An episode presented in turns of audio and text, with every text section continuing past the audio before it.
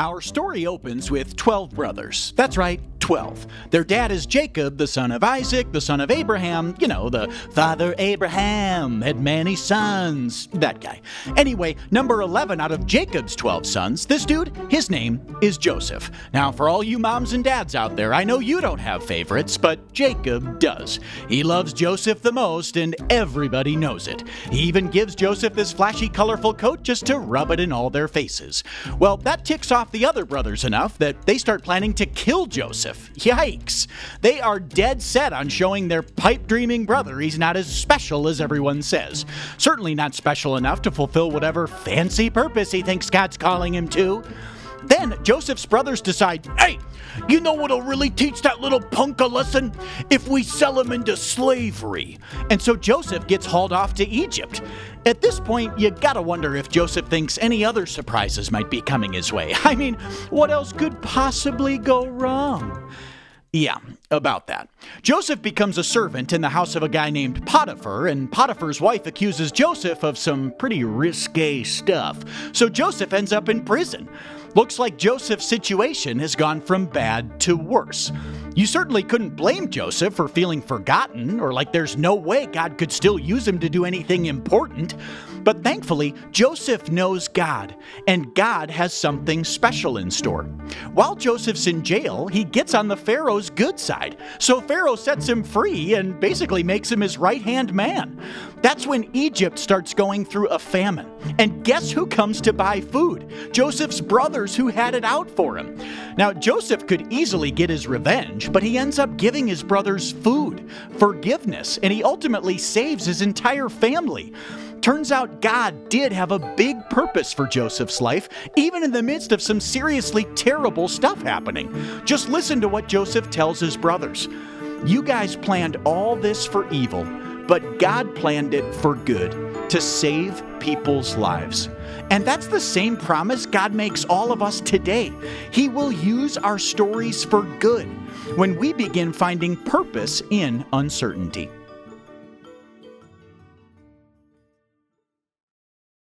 Welcome, everybody, to the weekend. This is going to be a very exciting weekend because you're going to have an opportunity to begin the journey of discovering how God has uniquely shaped you. Now, before we jump into this special message, I want to refer you to a website uh, from a friend of ours. Uh, he's a Wooddaler, he's a filmmaker, Tim Mahoney, and it's called patternsofevidence.com. I encourage you to visit that website because he has so much rich material there on Egypt, the Exodus, Joseph. I mean, it's just phenomenal what uh, Tim has put together. I'd encourage you to check it out. There's material there for every age, and uh, you'll be blessed by that. He's made some great documentary movies that you'll find very helpful and insightful. So use it, especially while we're in this series. I came across something recently that I found really interesting. It's by a guy named Bishop Ullman. I don't know much about him, but I really like what he had to say. And he was trying to get across this idea that each of us has our lives in the hands of God. And here's how he began something like this. So, for instance, imagine that uh, I have in my hands right now a big chunk of marble. You know, in my hands, that's about all it is, is a big chunk of marble. But you put that in the hands of Michelangelo, and oh my goodness, it becomes the David, the masterpiece, priceless art. Or let's say I have in my hands a cello. If I were to try to play that cello for you, you would literally put your fingers in your ears. It would just be awful. But put that cello in the hands of Yo Yo Ma, and it becomes a masterpiece of music. What's the difference? The difference is in whose hands the instrument is in.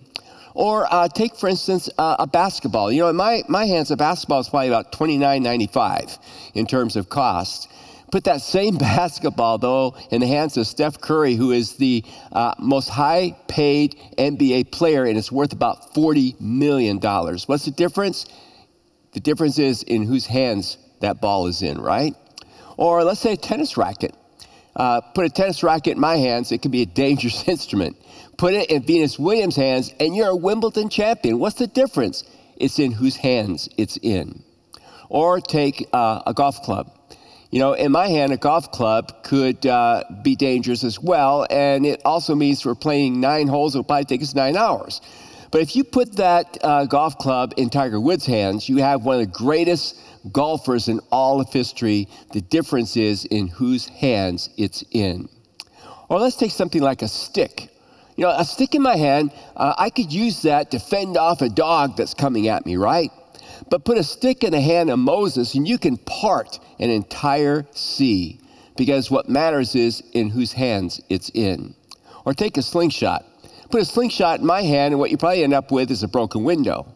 But put a slingshot in the hand of David, and you bring down a giant. What's the difference? It matters in whose hands it's in. Or let's take some fish and bread. Put a couple fish, a couple of pieces of bread in my hand, you get a fish sandwich. But if you put that fish and that bread in the hands of Jesus, you can feed a whole multitude. Why? Because it matters whose hands it's in. Or take nails. Put some nails in my hands and I'll build you a birdhouse. Put nails in the hands of Jesus and he'll save the world. Why is that? Because it matters whose hands it's in. Can I ask you a question this weekend? Whose hands is your life in? You know, Joseph had his life in the hands of God. It was so obvious that his, ha- that his life was in God's hands. In fact, uh, as I think about that, I realized that, you know, all through Joseph's life, God was just continuously shaping him in so many different circumstances and situations. It brings to mind a principle, and that principle is simply this that God is also shaping my life and your life. And oftentimes, when God does that, it's in conjunction with what he's doing in the lives of others who are around us or who are around me. I want you to hang on to that idea for a moment because, you know, Joseph uh, has been in prison maybe 12 years. And the last two years had to be especially hard if I put myself in that same place. And that's because, if you remember from last weekend, he had interpreted some dreams for Pharaoh's baker and cupbearer. It was bad news to the baker. He was impaled alive. But for the cupbearer, he was restored to his position. And Joseph said, Please don't forget me. Make sure you tell him about me and get me out of here. And the cupbearer is released, put back into service. And for two long years, he says nothing about Joseph. And Joseph has to live in that prison realizing the guy has let me down. It's been two years. He said nothing. He's forgotten all about me. But he hasn't forgotten about him. I believe God imposed divine amnesia on that cupbearer because you see, God was also working in some other people's lives as well. Pharaoh and others bringing about that moment when God would get Joseph out of prison. The same thing is true for you and me. You know, sometimes we want God to do something quickly in our lives, but, but God's not ready to do that because our lives affect other people's lives and He's doing something in their life. And maybe I need to be where I am going through what I'm going through in order to touch their life. Or maybe God's bringing them to a place where He'll have them ready for me to finally grow or move or change in some way in order for God to use me in their life. So don't discount where you are right now. God's in control, God knows what He's doing. Well, finally, the day came and uh, Pharaoh has these very strange dreams, two of them. And in the first dream, he sees seven fat cows rise up out of the Nile. And then they're eaten by seven skinny, scrawny, sick looking cows. He's like, what does that mean? He goes back to sleep again. He has another dream. This time he sees a single, a single stalk of grain with seven fat heads, healthy heads, meaty heads of grain on it. And then all of a sudden, there's this other stalk of grain that comes up. It's sickly, it looks wind whipped, and the heads of grain on it just are, are shriveled up, and it eats the, the stalk of grain with the seven fat heads on it. And he's like, What does this mean? And he's, you know, he's trying to figure it out, and he, and he can't. And uh, what he decides to do is is ask for help. And all the wise men in Egypt can't help him figure out what he's talking about. Finally, ding, ding, ding, all of a sudden, the cupbearer remembers Joseph. He says, I met this Hebrew in prison. And I had this dream, and the baker had a dream, and he told us what it meant. And everything he said, it all came to pass. And that was the moment that Joseph was taken out of the prison and cleaned up and brought before Pharaoh. That reminds me of another principle, and that is that Joseph understood that God was the source of his gifting and not himself. We see that happening when Joseph talks to the cupbearer and the baker with their dreams. He said, I can't tell you what the dreams mean, but God can. And now, when he's standing in front of Pharaoh, same thing happens again. Pharaoh says, Can you explain what, what these dreams really are all about? And, and, and Joseph, you know, honors God and says, I can't, but God can. He gave you the dreams, He has the meaning of those dreams, and, and I'm willing to be used by Him to explain it to you. And so, Joseph, as God reveals the meaning to him, much like God did to Daniel in the book of Daniel, reveals to uh, Pharaoh that what God has said to him is that there's going to be seven years of great harvest, uh, great production by the crops. What God is saying is, following that time, there's going to be a famine unlike any other famine the world has ever seen. And, and there's going to be no pro, uh, crops. And there's going to be, you know, very little food. It's going to be really scarce. And then Joseph says this to Pharaoh as I believe God gave him the wisdom to say these words. He says, Therefore, Pharaoh should find an intelligent and wise man and put him in charge of the entire land of Egypt. Now, was Joseph thinking of himself? Was this kind of his way of saying, Hey, I'm available? I, I don't think so. I think he's just being, I just, everything I see in Joseph's life, he's being humble, he's being sincere, and he's saying, This is what you've got to do. You got to find somebody like this. He says, Then Pharaoh should appoint supervisors over the land and let them collect one fifth of all the crops during the seven good years. Have them gather all the food produced in the good years that are just ahead and bring it to Pharaoh's storehouses. Store it away and guard it so there will be food in the cities. That way there will be enough to eat when the seven years of famine come to the land of Egypt. Otherwise, this famine will destroy the land. And when Pharaoh hears those words, not only is he impressed by the fact that Joseph could give meaning to those dreams, which now made total sense to Pharaoh. But he was also impressed with the wisdom of Joseph to have a plan of what needs to happen. He says, I can't find anybody else as wise as this. So, I'm going to make you, Joseph, my prime minister. You will be the second most powerful person in all of Egypt, and I want you to supervise this entire experience. And he gives him his signet ring, and everybody must bow down to Joseph. What a transformation! I mean, to go from being thrown in a pit and then a slave and then in jail, falsely accused, and now you're second most powerful man in the country. Only God could have arranged that. See, God was always at work in Joseph's life, preparing him for this day. But I want you to look at this principle God is preparing you each day to be in the place that you are in in order to use you for his redemptive purpose and glory. Now, I want you to look at that and read it on your own again because it's really important. You see, oftentimes with a story like Joseph, we discard everything else that happened in his life and we go, ah, finally, our hero gets to have his moment, right? He gets to have his moment. This is what he was prepared for all this time. Now he's on top. And we tend to think that way about ourselves too. It's like, when's my moment going to come? Your moment comes every day. Your moment comes every day. Wherever Joseph was in the moment, he believed that God was using him every step of the way. From situation to situation, God had a purpose and a ministry for Joseph in that moment. And then, yes, one day, all those moments added up and prepared him for the great thing that God was going to do in his life. You know, the Bible, Jesus teaches us in the New Testament that God gives us all various abilities. And he tells that parable of the talents. One man's given five, one man's given two, one man's given one and they're expected to multiply them. And when they come back and they multiply them, at least two of them, all right, that multiplied theirs, the reward is they're given more responsibility. So the question is how is God shaping you? How is God preparing you for the future? How is God investing your life in the moment, where you are right now, to be used redemptively by Him. And as you're faithful in that moment, I believe God will eventually expand your territory of influence. So here's what we want to do this weekend we want you to have a chance to understand how God is specifically shaping you.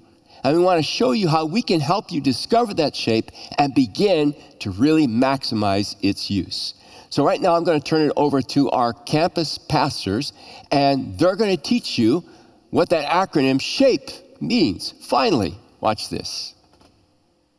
Here at Eden Prairie, and those of you joining us online, I've asked Pastor Kyle if he would come up and join me. Pastor Kyle, you're going to uh, teach us now what it means to experience being shaped by God, what that acronym SHAPE means, and how we can be used by God. And I'm excited with what God's going to say through you. Yeah, absolutely. Thanks, Dale. Right. Yeah, looking forward to this opportunity because God has shaped each and every one of us. I'm curious, have you ever received a gift that you just weren't sure what to do with? Bob Rozek is the CFO at Korn Ferry International, and he tells the story that when he was 10 years old, he loved to play hockey. And for Christmas that year, he asked his aunt for a brand new pair of hockey gloves. Well, Christmas morning arrived, and there was a package all wrapped up from his aunt underneath the tree. And as he tore that wrapping paper off the box, he read the words that were printed on the box, and they were unexpected. It said in big bold print, men's galoshes. Now, if you're not sure what galoshes are, I, just, I, have, a, I have a photo here of them. They're these things. They're these uh, rubber overshoes that will go over dress shoes to protect them from the slush and the snow. They're really practical, but if you know anything about hockey, you know that if Bob were to show up to the hockey rink in the neighborhood wearing a pair of these, uh, nobody's picking him for the team. And sometimes I think that's how we can feel about our lives. You know, we, we feel like we want to live a life of purpose, and we read that story of Joseph and we think, when is it going to be my moment, as, as Dale was just talking about a minute ago? And then we, we look at our lives and, and we don't see that we have the right equipment. You know, we don't have the right resources or maybe the right talents, or, you know, if we could just have the right opportunity, then somehow we would be able to live a life of purpose and meaning. But here's the truth the truth is, that God has already equipped you for the purpose that He has called you for. We just need to understand what our unique shape is. A few years ago, here at the Eden Prairie campus, we redesigned our children's wing. And before we began that work, we sat down with the architect. And they said, before we start doing the design, help us understand what the purpose will be of these rooms. How is it going to be used? And if you were to walk through that space today, just looking at how it's designed, you would understand its purpose. Because by looking at how something is designed, you can understand what its purpose is. Folks, the same is true for you and me. If we look at how God has uniquely designed each and every one of us, it gives us great insight into the purpose that He has uniquely for our lives. And to do that, we're going to go through an acronym called SHAPE. And this is what SHAPE is all about S H A P E. Here's what it stands for it's about what are your spiritual gifts? What's your heart? Your passions? How about your abilities or talents? Your unique personality and your experiences. And by understanding each one of these five different aspects, you have an opportunity to understand how God has uniquely shaped you for service, for ministry, and for purpose. And we're so committed to this here at Wooddale Church that we have actually developed, our team has spent months developing an assessment that you can take. And at the end of this message, I will give you some information about how you can access that assessment and go through it. And our hope as a team has, is and has been that everyone listening to us will take 10, 15 minutes and go through that assessment because we so believe that each of us need to understand our shape.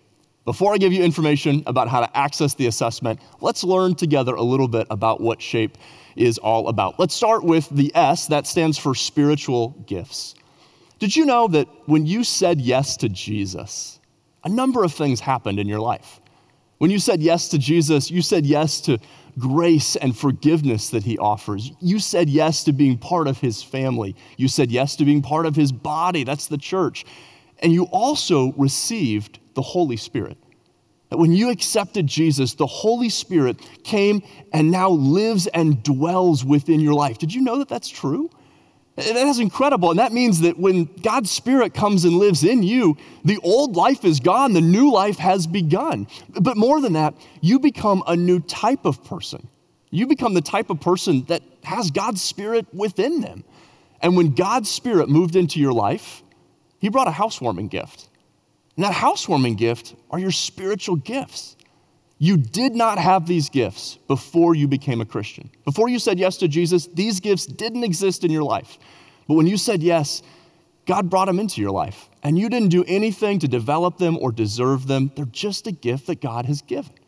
Here's what the Apostle Paul writes about spiritual gifts in 1 Corinthians. He says this He says, A spiritual gift is given to each of us so we can help each other. To one person, the Spirit gives the ability to give wise advice. To another, the same Spirit gives a message of special knowledge. The same Spirit gives great faith to another, and to someone else, the one Spirit gives the gift of healing. Then in verse 11, he goes on to say, It is the one and only Spirit who distributes all of these gifts. He alone decides which gift each person should have. So we learn three things from that little passage of Scripture there. We, we learned that those spiritual gifts, uh, we have some of them, and we receive them from God's Spirit when we became a believer, but we don't have all the gifts. In fact, nobody has all the gifts. You received some of those gifts, and other people received others of those gifts, and that's on purpose, so that when we come together as the body of Christ, all those gifts are then represented.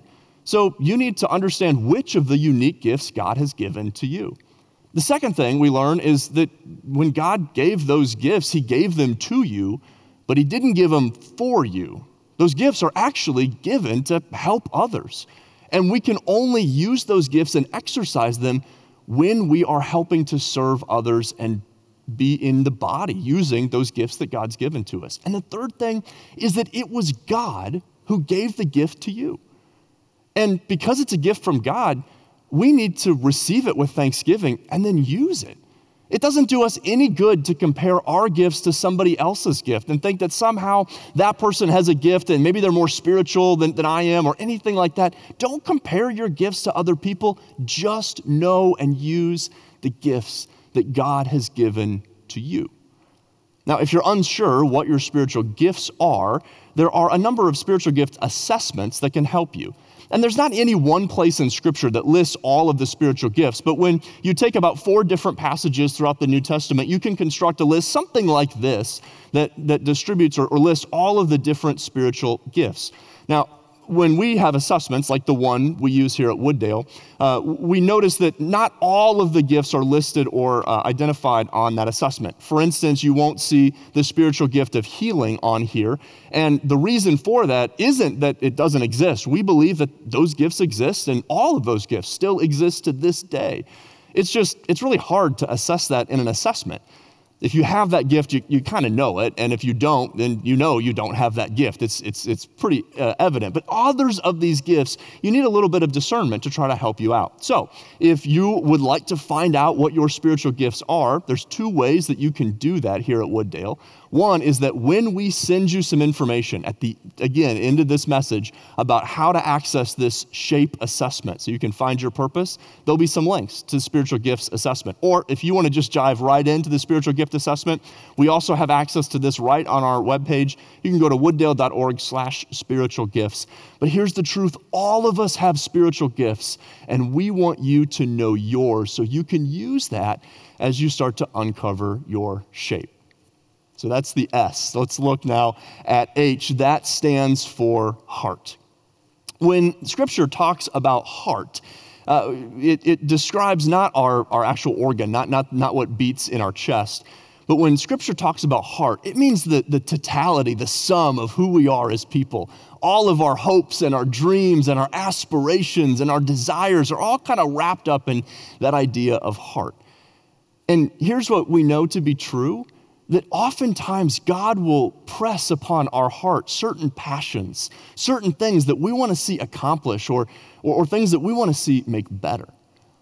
In fact, one of my favorite stories in Scripture is the story of Nehemiah. Nehemiah lived in a time in Israel's history right after the fall of Babylon. The Babylonian Empire had come in, God used them to, to punish and to judge his chosen people, and they ransacked Israel and Jerusalem. In fact, they, they tore down all the walls around the city of Jerusalem and carried many of the people into exile. And after the empire of Babylon fell, the Medes and the Persians came to power. And that's when Nehemiah was living.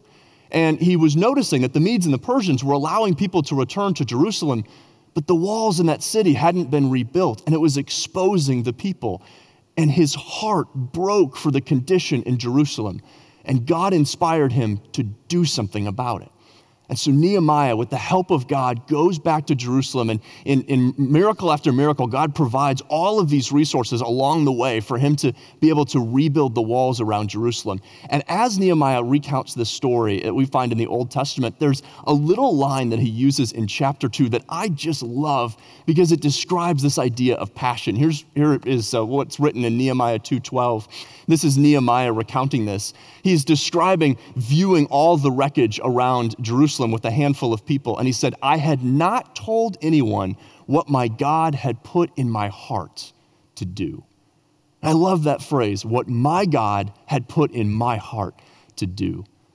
And Nehemiah, uh, shortly after this event, would tell everybody what God had put on his heart to do. And they started work on rebuilding the walls around the city. And in 52 days, 52 days, they rebuilt the entire walls around the city of Jerusalem by hand. You're hearing that and you're like, we can't fix the potholes in Minnesota in 52 days. How did that happen? And how it happened is because it was what God had put on the heart of Nehemiah. Folks, God has put something in your heart. And when you lean into that, when you understand that passion that God has given to you, you will be amazed at how God will work in and through your lives to be a blessing and a help and provide hope to other people. And just to be real clear, not everything on our heart is from God. And God would never impress anything upon our heart that would violate Scripture or any of His commands and not be within His will. So we always need discernment when we assess our heart and our passions. But if it lines up with Scripture and it lines up with the mission of God to let more people know about Jesus, let me just tell you lean into that heart because God will do incredible things through you. So, what is your heart? So, that's the H. Now let's go to the A. That's talking about abilities. Now, abilities are talents. These are a little different than spiritual gifts. Spiritual gifts are only given to people who are believers in Jesus, but abilities are something that all of us have. Every human who's alive has certain talents and abilities that are just innate, they're just who they are. And when you know what kind of makes you special and what those unique abilities are, it's incredible how engaged you can be. Uh, so let's just do a little uh, follow along here. In fact, if, if you're uh, in one of our venues or you're at home or basically anywhere except driving, you can just play along. Maybe just raise a hand if one of these statements is true for you. So how about this? Do, do you do this? Do you talk to people on elevators and airplanes? You just you have that unique ability to connect with other people, even strangers. Do you know that's a gift? And do you know that not everybody knows how to do that effectively? Or how about this one?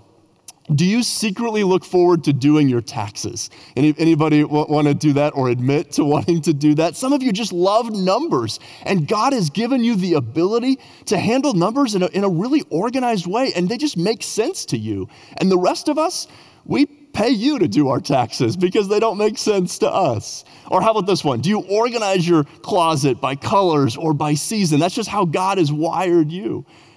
Quick story on that. Um, when I got married to my wife Stephanie, that was the first time I realized that when you hang things in your closet, that all of the hangers should actually face the same way, and all the buttons should face the same way on the hanger. I had no idea that was a thing.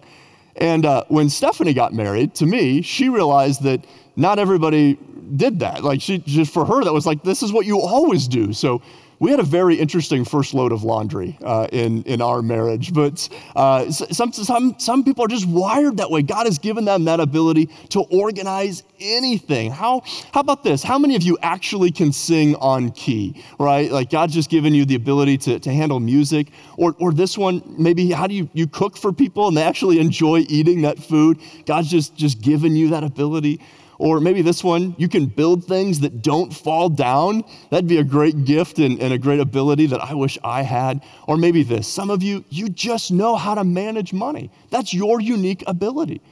Folks, whatever those unique abilities are, they're unique, they're special, and you can use them for God's good, and they're clues to your purpose. God gave you that ability. In fact, this is what Colossians tells us about what we're supposed to do with whatever we have. Says, whatever you do, whether in word or deed, and we could go on to say, or with whatever the ability might be, do it all in the name of the Lord Jesus, giving thanks to God the Father through him. Folks, whatever your ability is, you can use it for God's good, God's glory, and it's a little clue to what your shape might be. So that's abilities. Let's now look at P. This is personality. You know, our, our society right now is filled with all sorts of personality profiles and assessments. And I really enjoy taking some of those. Maybe you do as well. And maybe if you've taken a number of these assessments, you've found out things like maybe you're uh, an Enneagram 3 with a wing 4 or you're a high D on the disc profile with a little bit of I mixed in, or maybe you're an ENTJ, or maybe according to StrengthsFinders, you're an ideation, strategic, communication learner, achiever, or maybe that's just me. But whatever you are, you have your unique personality, and I have my unique personality. And there's great diversity in all of those differences and all of those uniquenesses. And here's what I have found working with so many different people, whether that's through Wooddale Church and, and what we do here through our ministries or through our staff and helping to, to come alongside and, and manage our staff and lead our staff, or the years that I spent doing management consulting and helping people understand their unique giftings as leaders. Here's what I have found every personality type matters, and every personality type can be used for God's glory. In fact, your personality was given to you by God. Did you know that? That's what the psalmist writes, what David writes in Psalm 139. Here's, here's what it says it says, For you created my inmost being. You knit me together in my mother's womb. I praise you because I am fearfully and wonderfully made. Your works are wonderful. I know that full well. That's true for you. God knit you together. Your personality was handcrafted by the God of the universe to be part of your unique shape. And it is a great clue to the purpose that God has for you in your life. So, what is it? What is your unique personality?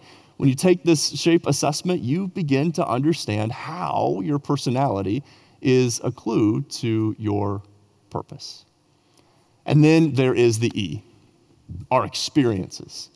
You know, there are a, a, lot of different experiences out there that can be used and are clues to our purpose in life. There are some of you who have had amazing experiences in terms of your educational background. You've just learned things or done things that many others of us haven't had the opportunity to do.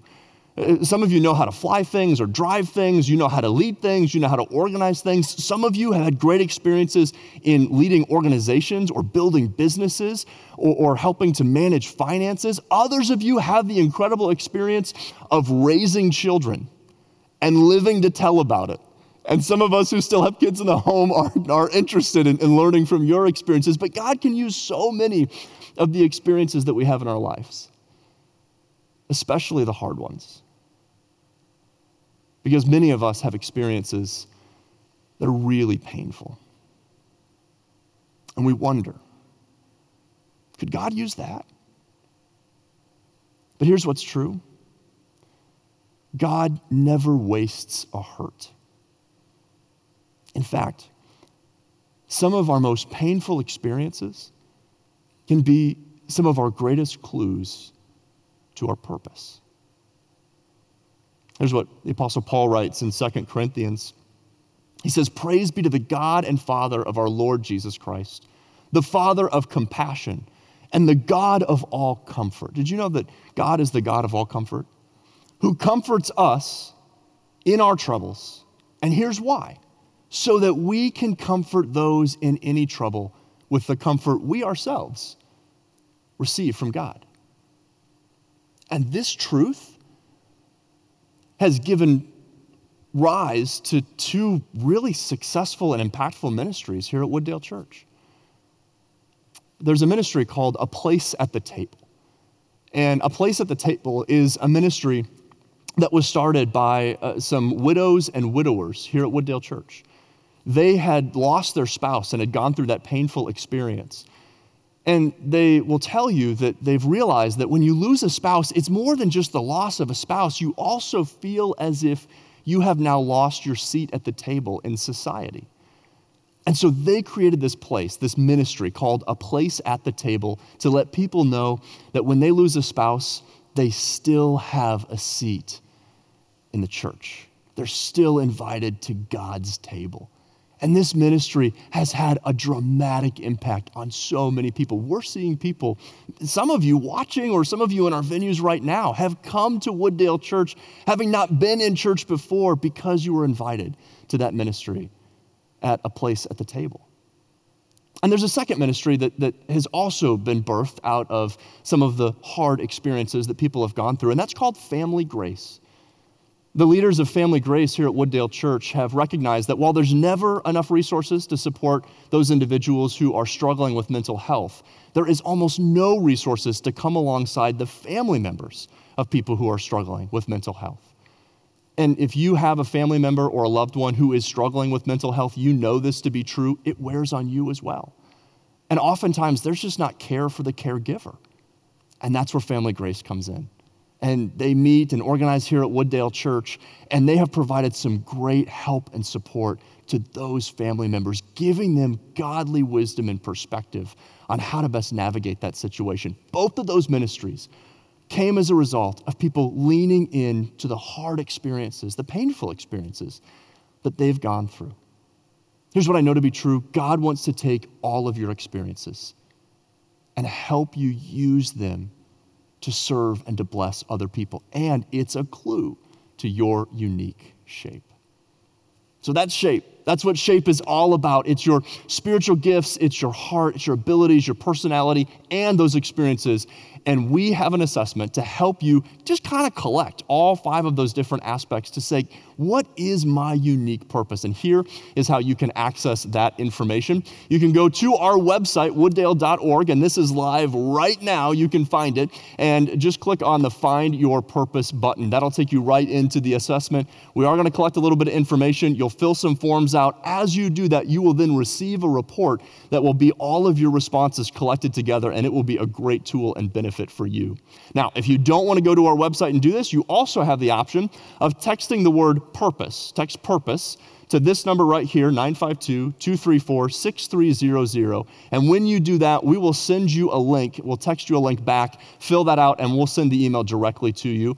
And also, just to be sure that everybody here at Wooddale Church has an opportunity to do this, you can expect that uh, a, little, a little bit later today, uh, after this message airs for the very first time, we are going to be able to send a link out to everybody here at Wooddale Church, an email, to ask them to take this assessment. Because, folks, we so believe that you need to know your shape.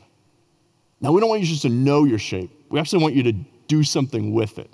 So, in addition to taking this assessment, we also have trained 48 coaches here at Wooddale Church that are standing by, that are ready to meet with you, to help you figure out how do I apply my shape into a ministry context, a serving context, or, or to you know, maybe a, a job context or, or, a life situation. How can I uh, apply this to my unique purpose in my life? And I just believe that that is going to be such a blessing to you if you'll take some time and meet with one of those coaches. And all that can be available, and all that information can be available once you complete this shape assessment. That's what we want you to do. Here's why we want you to do this God's purpose for your life is all about serving Him by serving other people. And I know that to be true because the Apostle Peter talks about our unique purpose. And, folks, I don't want you to miss out on your purpose. Here's what Peter writes in his letter, uh, chapter 4, verse 10, he says, Each of you, this applies to us, each of you should use whatever gift, or we could say whatever spiritual gift, whatever heart and passion, whatever ability, whatever personality, and whatever experiences you have received to serve others as faithful stewards of God's grace in its various forms. Peter's saying, This is what all of you need to be about. And, folks, let me just remind all of us that when we follow Jesus, we follow in his example. And when God came to earth and took on flesh to show us how we are best to live our life, how to live a life that is most pleasing to God, that's what Jesus did. Jesus served others. He used his very unique and supernatural shape to serve us and serve God and give us an example that we are to do the same. That's why Jesus says this in Mark 10 45.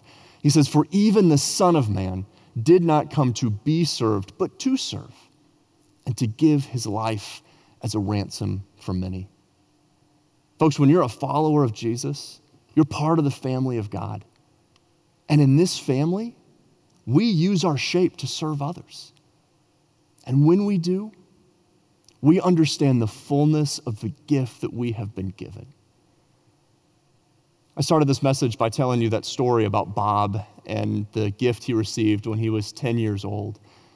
A couple months later, after Christmas, his aunt called him and said, Hey, Bob, I just wanted to check in. How are you enjoying those hockey gloves that I gave to you for Christmas?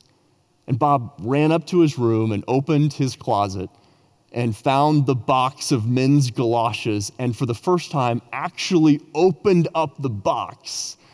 And there he found not a pair of galoshes, but the brand new hockey gloves that he had wanted all along.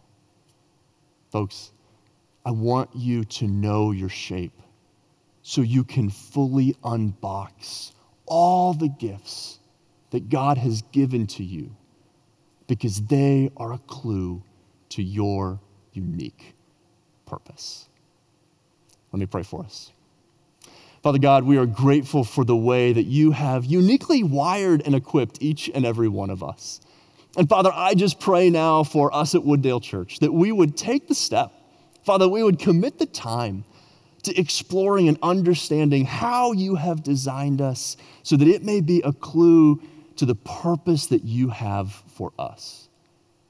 And Father, I pray that, like Joseph, we would not wait for the big reveal when it would all make sense, but Father, that we would be faithful in the day to day as we day by day look at our unique gifting and how we can best serve others and serve you this day.